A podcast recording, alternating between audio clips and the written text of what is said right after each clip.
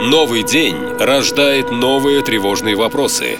Как выжить? Что делать? Как избежать опасности? Чем это все закончится? Бежать или остаться? Что взять с собой? Как помочь родным? На все эти вопросы тяжело найти настоящие, правдивые ответы. Но мы сумели.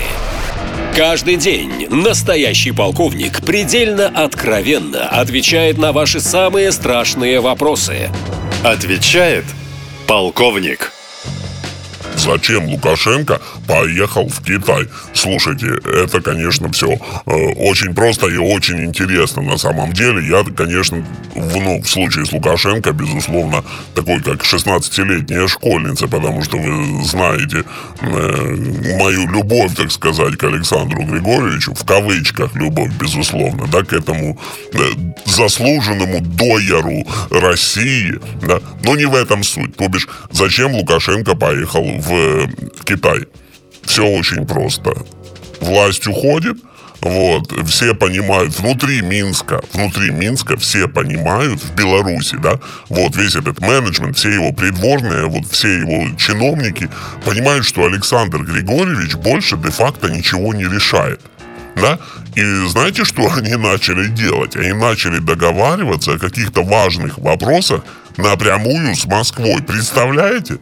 Ну вот у тебя есть какие-то министры, ты ими управлял, управлял, управлял, управлял всю жизнь. И тут бах, они заходят, говорят, Александр Ильич, ну мы тут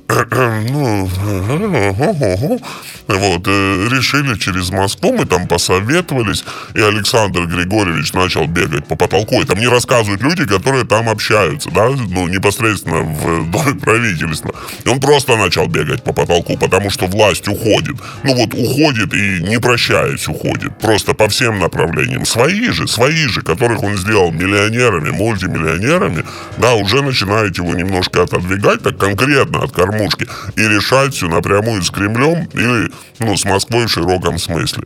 То есть, соответственно, Александра Григорьевича не осталось никаких ходов. Немедленно была дала команда МИДу организовать эту эпохальную поездку в Китай. А знаете, почему в Китай? Я вам тоже объясню. Потому что, понятное дело, никуда больше он поехать не может. Уже его поездки в Москву воспринимаются всем его, всеми его придворными просто как выезд на ковер к начальнику, да, и он едет к самому значимому человеку в мире, который, которого он может как-то уговорить его встретить. Соответственно, он едет в Китай к товарищу Си. Вот, и как-то его уговаривает, и как-то встречается для того, чтобы продемонстрировать своему белорусскому придворному миру, придворному окружению, что я вот он, ого, еще, видите, со мной самый главный, самый страшный встречается.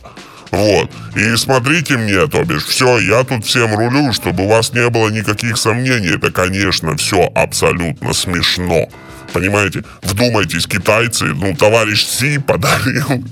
Это смех, конечно. Александру Григорьевичу картину какую-то и, внимание, спортивный костюм.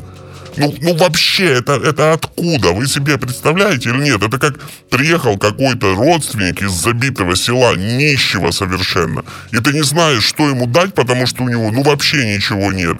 И ты ему говоришь, ну вот, возьми костюм, он, он не ношенный практически, я себе купил, ну, ну не подошел по размеру, там, заказал на Алиэкспресс или где-то, понимаете? Спортивный костюм, блин, не статуэтку какую-то, не какую-то символическую карту, не какую-то там интересную интересную древнюю книгу. Спортивный костюм. Александр Григорьевич, ну, из серии «Приоденьтесь», а что, время тяжелое, мы все понимаем.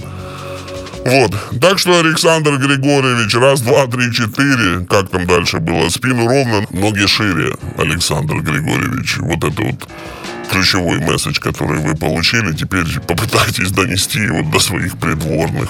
Боже, какой смех. Наша лента. Веселим, сообщаем, удивляем.